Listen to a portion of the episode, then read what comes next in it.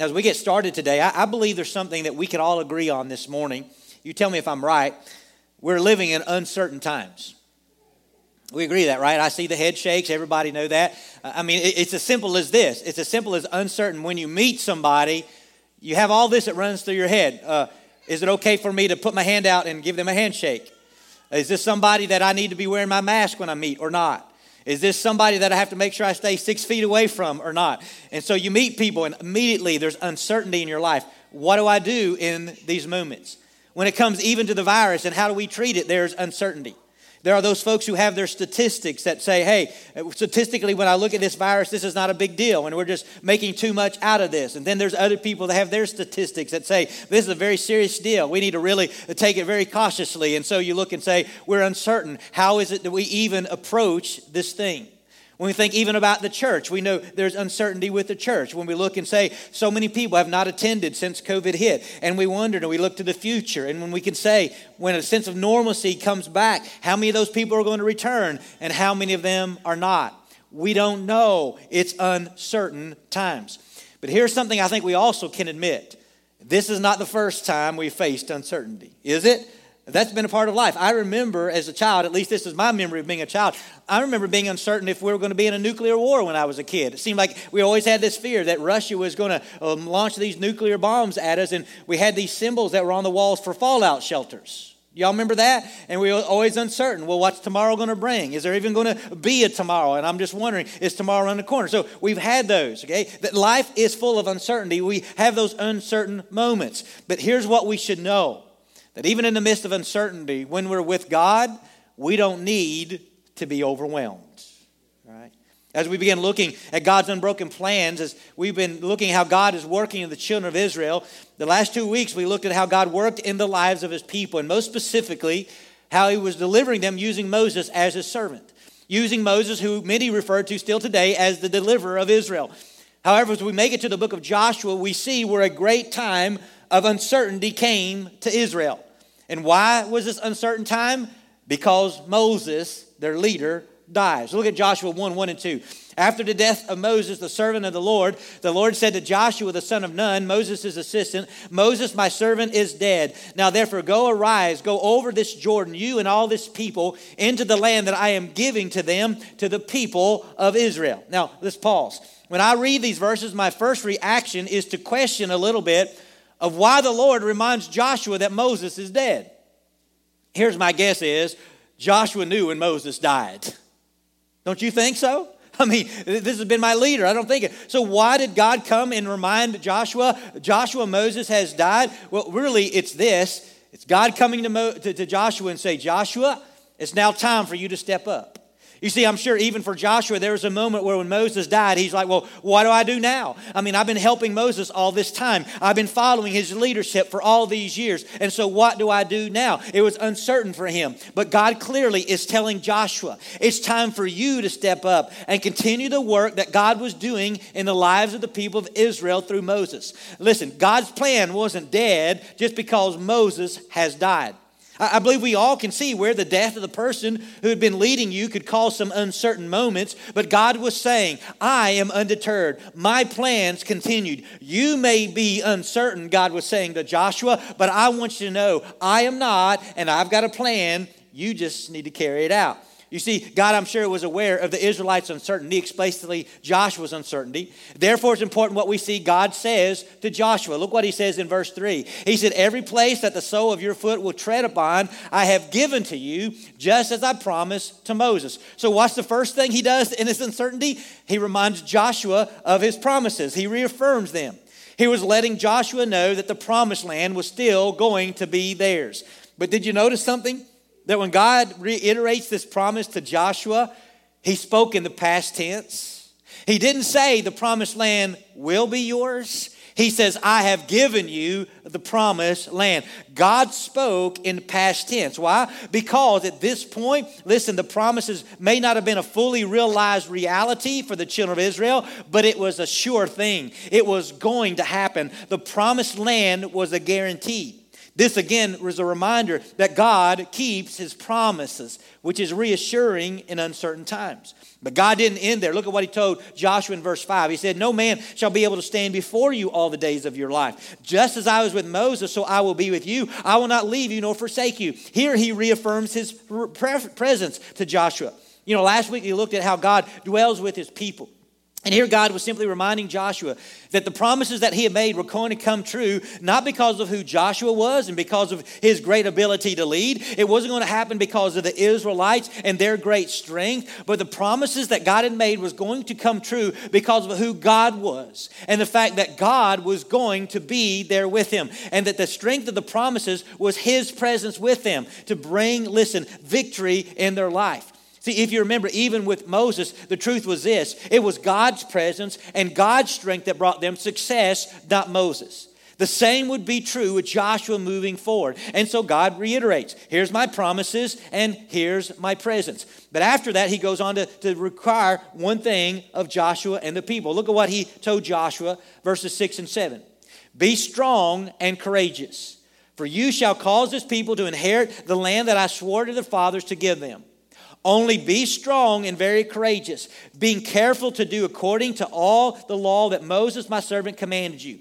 Do not turn from it to the right hand or the left hand, that you may have good success wherever you go. What was God doing here? God was saying, Here's what I want.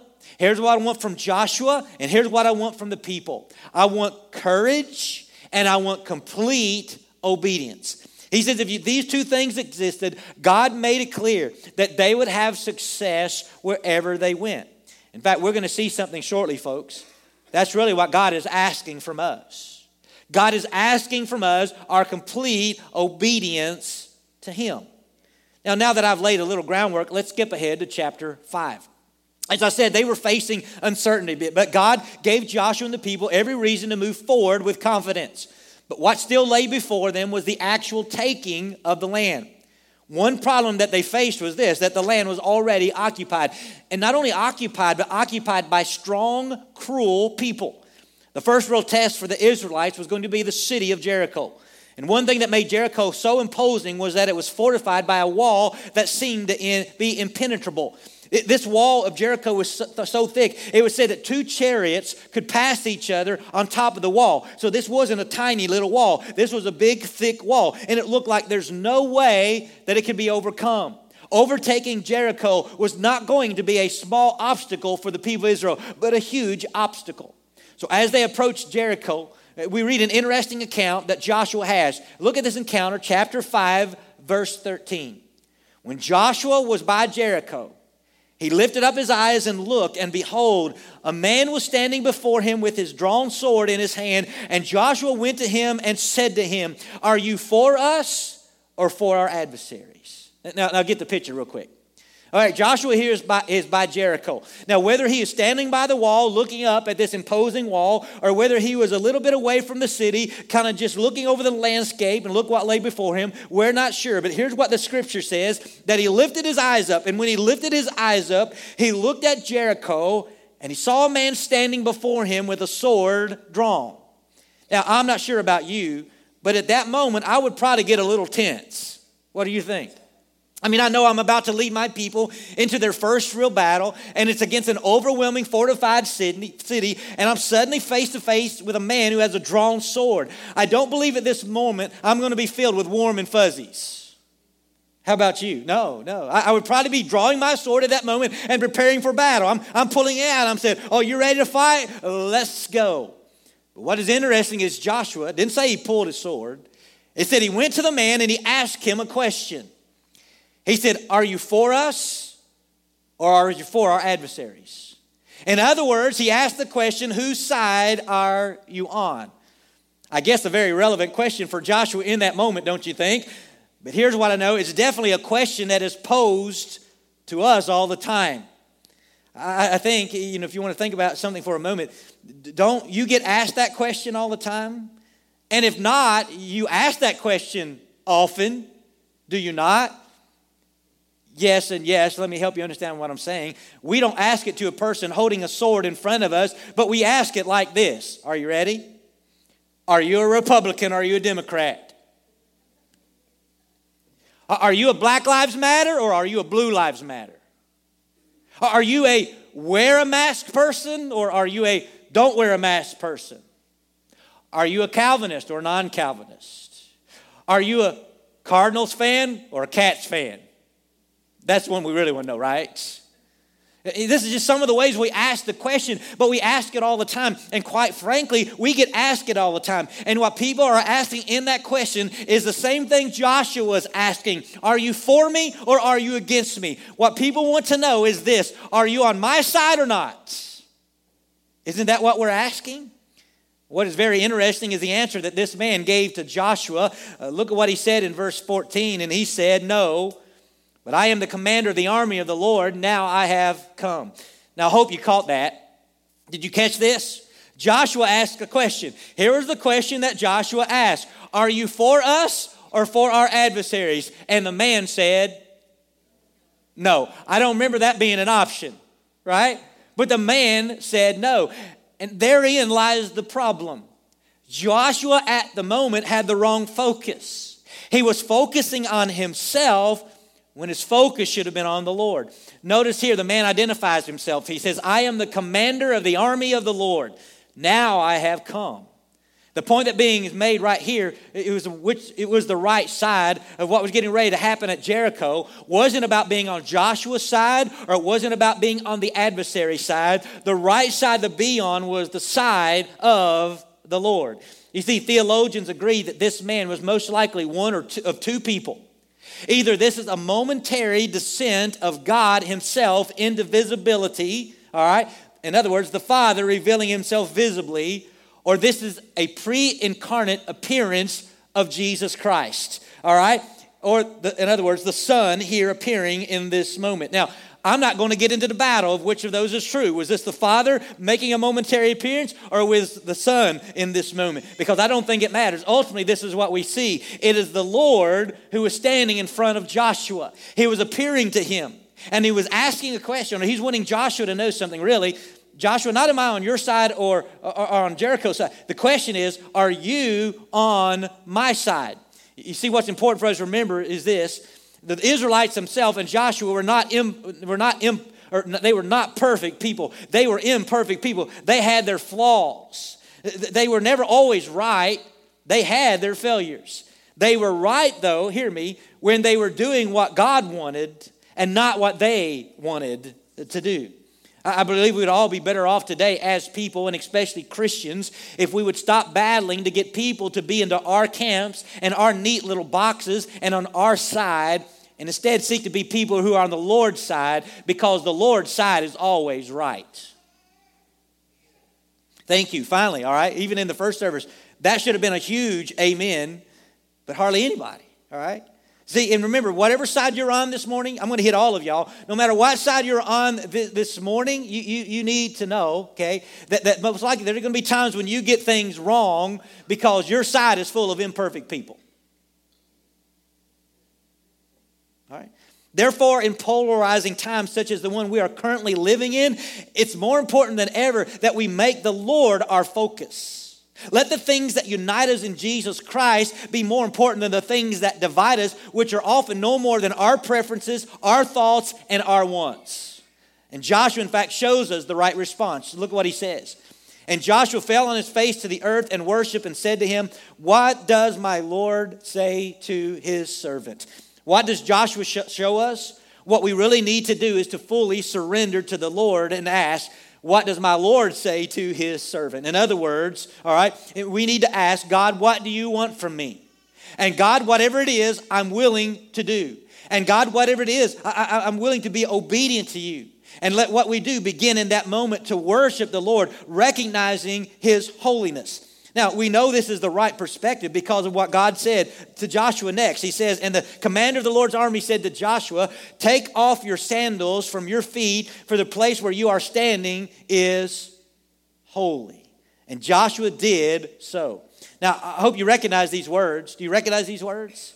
These are basically the same words that God said to Moses when he spoke to him from the burning bush.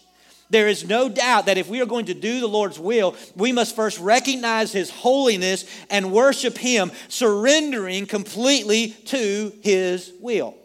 Now, if you get to the place where you are worshiping the Lord and surrendering to His will, then here's what you'll discover that God does work in unexpected ways.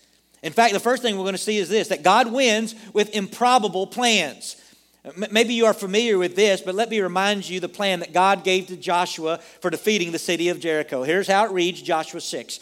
Now, Jericho was shut up inside and outside because of the people of Israel. None went out and none came in. And the Lord said to Joshua, See, I have given Jericho into your hand with its king and mighty men of valor. You shall march around the city, all the men of war going around the city once. Thus shall you do for six days. Seven priests shall bear trumpet, seven trumpets of ram's horn before the ark. On the seventh day you shall march around the city seven times, and the priests shall blow the trumpets. And when they make a long blast with the ram's horn, when you hear the sound of the trumpet, then all the people shall shout with a great shout, and the wall of the city will fall down flat, and the people shall go up, everyone straight before him. Now, folks, I don't believe that you're going to see this plan on any military strategist board march around the city once for six days, blowing a trumpet. Then on the seventh day, march around seven times, have the priest blow the trumpet, and then give a long blast, have everyone shout. That seems to me like a plan more for failure than success. How about you? It does, right? However, when the people do as God had planned, everything went just as God had said. The walls fell, and the Israelites had victory over Jericho. Now, we might wonder this well, why did God do it this way? It was to make a huge point. Hear me. Our real battles are spiritual. Our real battles are not won by our strength, but by the Lord's. Understand this as the Israelites were being given the promised land by God, it was about God establishing a people who worshiped Him and followed Him. It was about God establishing a people who would bless the whole world and help others come to know Him. The people already in the promised land that were being overthrown were pagan people who were cruel, who did not know God, who did not worship God, and were opposed to God. And so the issue wasn't about the survival of the fittest, it was about the advancement of the kingdom of God in this world. Therefore, victory was only going to come for the Israelites by the hand of God so that God's name would be magnified and that people would fear him, so that people would look and say, only God could do that. Only God could bring victory in that way. Only God could do something so crazy. Think about how this truth still exists today because if you don't know it, God's plans are still unbroken. In 1 Corinthians 1:18 it says for the word of the cross is folly to those who are perishing but to us who are being saved it is the power of God. Hear me. Our greatest battle is a spiritual battle and it's against sin. And how do we win the battle? It's through the cross of Jesus Christ. And think about this. If you and I were to come up with a plan about how to overcome sin, we'd say something like this. Well, if I just go out and do enough good things, then I'll do enough good things to make up all the bad things, and so my sin will be overcome by all the good things that I do. Or we might come up with a plan that says something like this Well, I've done some bad things, and so if I suffer for those bad things, if I suffer enough for the bad things, that'll make up for the bad things that I did. I will have paid the penalty for that, and so that seems like a good plan. Those are some of the ways we would come up, or something like that. However, God's way is different. God's way is an improbable plan. God's way is Jesus, the perfect, sinless Lamb of God, suffering and dying on a cross in your place, in my place. Dying so that all who, who, who are suffering from sin can have sin defeated by their faith and trust in Jesus as your Savior. That is an improbable plan to us. It is a crazy plan to us, but it is God's path to victory. And God's plan that He demonstrated at Jericho is God's unbroken plan still to this day. His plan for us, you ready, is to place our faith in Him for victory. And if we place our faith in Him for victory and surrender His plan, victory indeed will come. Now, with that said, though, you need to know that not only does God win improb- with improbable plans, He also works through unlikely people. In the midst of Jericho being defeated, we read about a woman named Rahab. And here's what we read about her in Joshua 6. But two of the men who had spied out the land, Joshua said, Go into the prostitute's house and bring out from there the woman and all who belongs to her, as you swore to her. So the young men who had, had been spies went in and brought out Rahab and her father and mother and brothers and all who belonged to her. And they brought all her relatives and put them outside the camp of Israel. And they burned the city with fire and everything in it. Only the silver and gold and the vessels of bronze and of iron they put into the treasury of the house of the Lord. But Rahab the prostitute and her father's household and all who belonged to her, Joshua saved alive. And she has lived in Israel to this day because she hid the messengers whom Joshua sent to spy out Jericho. Now, here is the Israelites conquering the city of Jericho by the hand of God. And look at this. And the only family that is saved from destruction is the family of a prostitute named Rahab. Now, you would think this. You would think that if you're going to spare any life in this moment, it wouldn't be the life of a prostitute, would it? If I were going to spare any life in this moment, if it was me, I would say, I'm going into Jericho and I'm going to try to find the most righteous people. And whoever's living the most righteous life, that's the person I'm going to save. Or if it's not that, I'm going to at least, I'm going to at least find somebody prominent and I'm going to save somebody who's prominent in Jericho. Isn't that what you would do? I mean, surely it wouldn't be a prostitute, right? Well, why then a prostitute? Because this prostitute had expressed faith in God and helped the spies when they initially went and spied out the city. If you don't know the actions of Rahab, go back to Joshua 2, and you can read about how she hid the Israelites spied, how she helped them escape the city so they might go back to give a report to Joshua about Jericho. And what I want to see about her actions this morning, though, were her words to the spies. And listen to what she said to them in Joshua chapter 2. And said to the men, I know that the Lord has given you the land and that the fear of you has fallen upon us, and that all the inhabitants of the land melt away before you. For we have heard how the Lord dried up the water of the Red Sea before you when you came out of Egypt, and what you did to the two kings of the Amorites who were beyond the Jordan, to Sihon and Og, whom you devoted to destruction. And as soon as we heard it, our hearts melted, and there was no spirit left in any man because of you. For the Lord your God, look at this, you ready? For the Lord your God, He is God in heavens above and on the earth below. Now then, please swear to me by the Lord that as I have dealt kindly with you, you also will deal kindly with my father's house, and give me a sign that you will save alive my father and my mother and my brothers and sisters and all who belong to them, and deliver our lives from death. Now, I hope you see what's going on here. Rahab is in this moment expressing her faith and trust in God. She had heard what God had done. And she declared in this moment that, she knew God was the only true God, that He was the God of heaven and that He was the God of the earth. And so she was saying, I understand that. And she said, In this moment, here's what I understand there is only one way that I can be saved from destruction. And that way is placing my life in the hands of God for Him to deliver me. And so, what happened in this moment as she placed her faith in Him, God honored that faith and if you say, well, Brother Scott, I think you're stretching this. She was just afraid of her life and she was grabbing at straws. This is my only hope. No, no, I'm going to here to tell you, she was rescued because of her faith. And how do I know that? I will say that with 100% confidence. And here's why. Because the Bible tells us in Hebrews 11:31. You ready? By read it. By faith. One more time. By faith. Rahab the prostitute did not perish with those who were disobedient because she had given a friendly welcome to the spies. You see, it was her faith that was key. It was her faith that prompted her to do what she did. It was her faith that God honored. And it was because of her faith that she helped the spies, and it was her faith that allowed her to be used by God. She was surely the most unlikely of all people in Jericho to be used by God, but God used her because of her faith. Now, how greatly was Rahab used by God? Let me tell you how, so, how greatly she was used. When you get to Matthew chapter 1, as you read the genealogy of Jesus Christ, guess who is listed there? Rahab.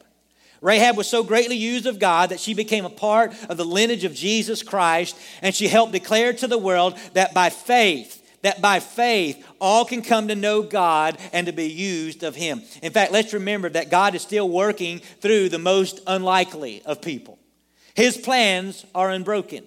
In 1 Corinthians 1, it says this For consider your calling, brothers. Not many of you are wise according to the worldly standards. Not many were powerful. Not many were of noble birth. But God chose what is foolish I guess I'm calling some of you foolish this morning, right? You'll forgive me, all right?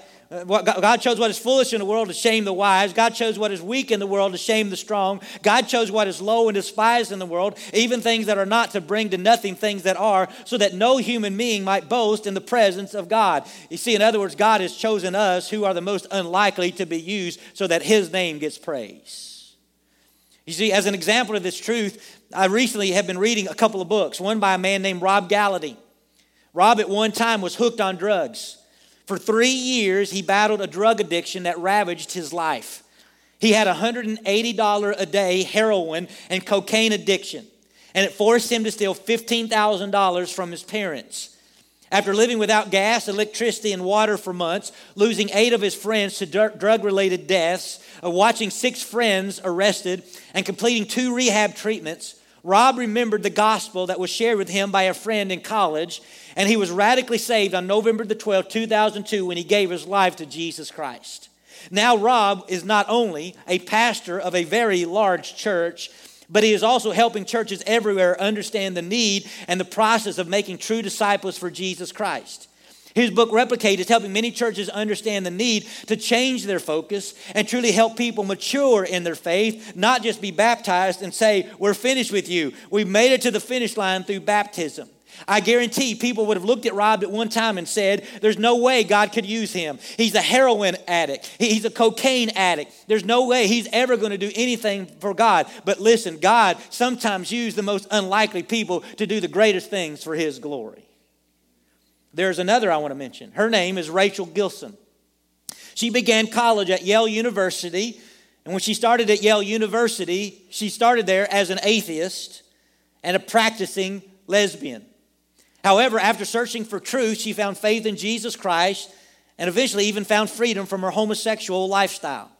She now serves on staff with Cru, which is formerly known as Campus Crusade for Christ, and has written a book entitled Born Again This Way, which seeks to give biblical guidance to those struggling with same sex attraction and to give insight to those ministering to those struggling.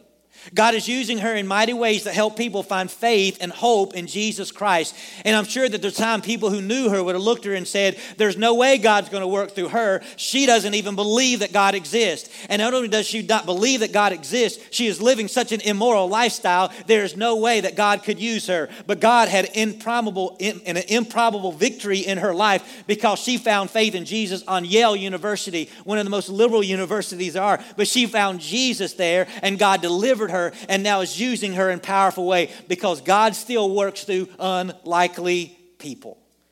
Now, I share these in part to let everyone here know something. You ready? I want you to know there is no one, no one out of the reach of God.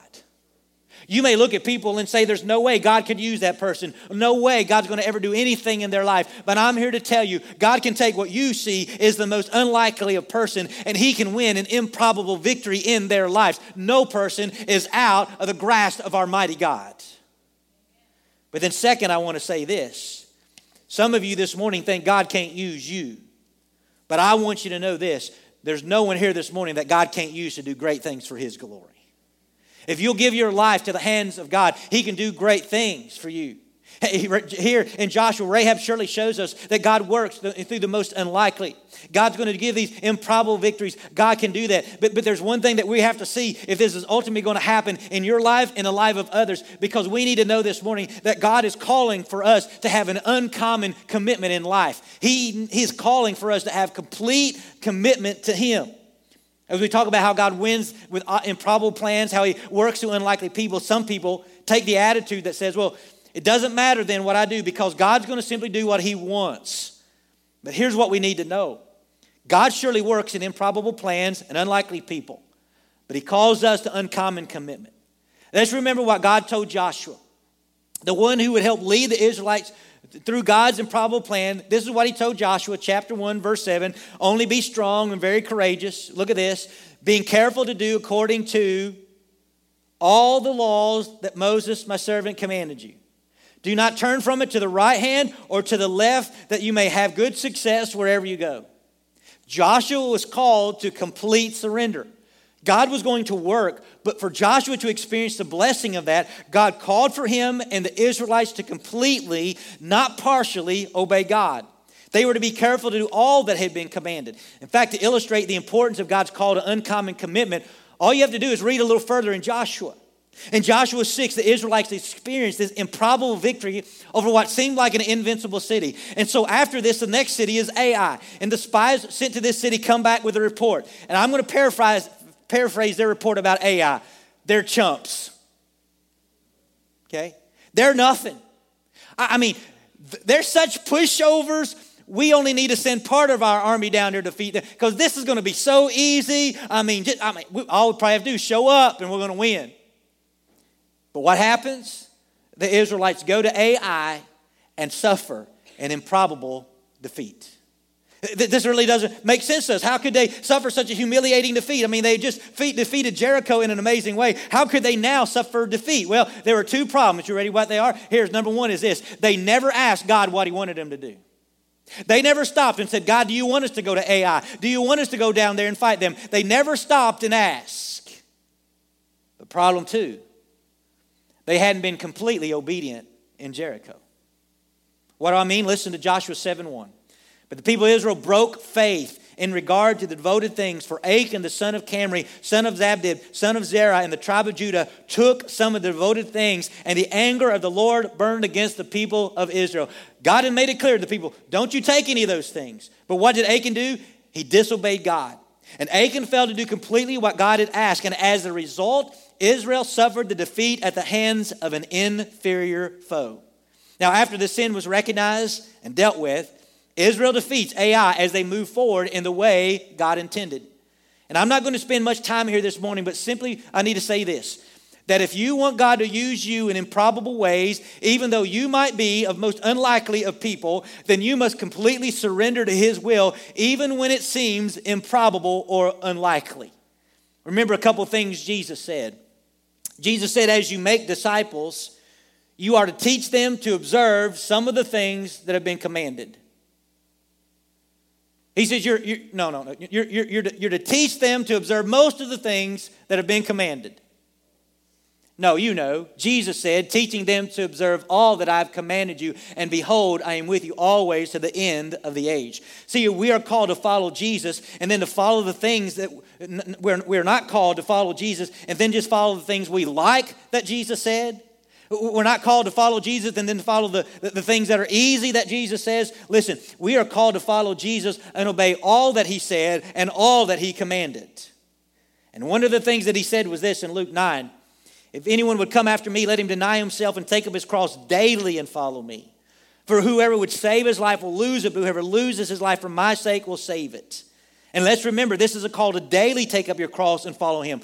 Hear me, you cannot rest on the victories and laurels of yesterday.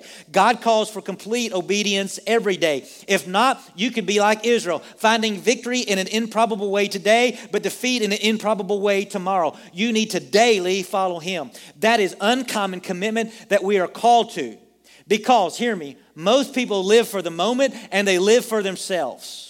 And God is saying to all who will hear his call and by faith choose to live for Jesus, Come to me, and I will work in and through you in unexpected ways. When you surrender your life to Jesus in that way, even when things are uncertain, all right? And you can have confidence and peace as you move forward into the future. In fact, I, I want to close with this. You ready? I'm going to close with this. My daughter in law, Courtney, has been trained in working as a nurse. She had had the plan of going to school and becoming a nurse practitioner. However, her plans have changed. Something that took us by surprise was her decision to not go to grad school to become a nurse practitioner, but instead to go to grad school to become an elementary teacher. The reason that she feels like this is what God wants her to do. That the other that she was pursuing was more felt like what she felt like she needed to do for her family or what others had put their expectations on her about that. And she says, No, that's not what's in my heart. This is what I say to her as I would say to any other. If teaching is the dream and the burden that God has placed on your heart, then you do what God is leading you to do, even if others say, Why would you quit nursing to teach? Right? It doesn't make sense to give up that salary and go into a profession that is often underappreciated, underpaid, and such hard work. Well, that may be so, but listen, you should always surrender to God completely, no matter what it means for your life. Y'all hear me? Y'all didn't say too big of an amen to that. Is that, is that it's scary, right? It's scary. For you who are listening to me today, I'm not sure what God is wanting to do in your life. Here's what I know it is for some. For some this morning, He is asking you to surrender to Jesus as your Savior. And let's be honest, if you do that, there are going to be people who look at you and say, That's crazy. They're going to look at you and say, Well, Jesus, that's all just a figment of somebody's imagination. He's not real. That religion stuff, you know, why would you fall for that lie? They're going to tell you it's crazy. Well, let's just remember the cross is foolishness to those who are perishing, but to us who's being saved, it is the power of God. And I know this morning the world may look at what Jesus did on that cross and say it's foolish. They may look at it and say it's crazy, but it's God's improbable victory. That's His plan. And I want you to know today, God's calling some of you to give your life to Jesus. And if that's you, I encourage you today, would you completely surrender to Him? He is just simply waiting for your faith. And if you'll come to Jesus by faith, He will forgive you of sin, He will give you a new life, and who knows what He might do with you in the future. And there's some of you this morning that you're wrestling with God's improbable plan of your life because you're looking and saying, you know, I, am the most unlikely of people that God could use, but He's calling you. I'm encouraging you today to surrender whatever that is. Maybe today He's calling you to surrender to ministry. I would say today, if that's you, surrender your all today. Maybe he's calling you to be a missionary across the nation or maybe even across the ocean. And you would say, It's crazy. Why would I do that? Why would I move to a foreign land? Why would I move to another city? Why would I do anything like that? Well, if God's called you to do it, it's not crazy. If he's calling you, I would say today, surrender to his will today. Maybe he's calling you to be a stay home mom. And you say, Well, how can I give up that salary? My family seems to need this salary. How can I do that? Well, I'm here to tell you if God's calling you to be a stay home mom, you be a stay home mom, and God will help provide for your family. Maybe God's calling you today to foster kids or to adopt kids. Maybe it's to volunteer at Clarity or Mission Hope for Kids. Maybe it's to teach a life group. So many other things God may be calling you to do today. And you may be looking and saying, I'm the most unlikely a person to do this. I'm saying if that's your attitude, you're right where God wants you to. And all He is waiting for you to do is say, I surrender my all. And God will use you in powerful, mighty ways. God's waiting for some of you to simply surrender to His will and His plan for your life and to see what He's going to do with you. In fact, we're going to come to a time of invitation, and here's what I want to ask you today Are you willing to say to God, I surrender all? Whether again it's this morning for the first time to come and say, God, I, I surrender to your plan of salvation. I come today and surrender my life to Jesus Christ. I want to invite him to come into my life and to forgive me of my sin and give me eternal life. If that's you today, I encourage you during this moment to come, give your life to Jesus. I'll be down front. I will greet you. I would love to talk with you. If you don't know how, how you give your life to Jesus, He's waiting for you today. Or some of you maybe need to come to this altar and you need to pray because you're struggling with a situation. and You don't know what to do. Maybe not come, why not come and kneel at this altar and say, God, I surrender all to you, whatever it is. And Father, you make it clear and I'll follow, and I'll guarantee you that if you'll listen, God will eventually make it clear His will for your life and all he's waiting for you to do is say, I surrender. And God will use you in mighty and powerful ways for his glory. Would you pray with me this morning, Father? We thank you that you are a God who works in ways that are not our ways, are ways that we see as improbable, and, and, and in people that, that we look and say are unlikely people. And so, Father, today as we come to this invitation, my true prayer this morning is that we would come and we would make an uncommon commitment to you. That we would truly come and say, I surrender all. And that daily we'd be willing to take up our cross and follow you, whatever that means. So, in this moment, Father, I'm just simply asking that you speak with lives, speak to them, speak to hearts. There's some here today that I know they've been struggling and they've been on the edge, and today I pray that they'll give it up to you. That today they truly will say, I surrender my all. And Father, just then watch what you do in their life. And help us as a church to be a church that supports those people who surrender. That we'll be here to help them understand what you're doing in their life and help them be, uh, you know, be supported in that, be equipped in that. Help us to be that kind of church. But Father, this morning again, I just simply pray that you'll help people surrender their all to you today. So, Father, speak. We're listening this morning. I pray these things now in Jesus' name. Amen.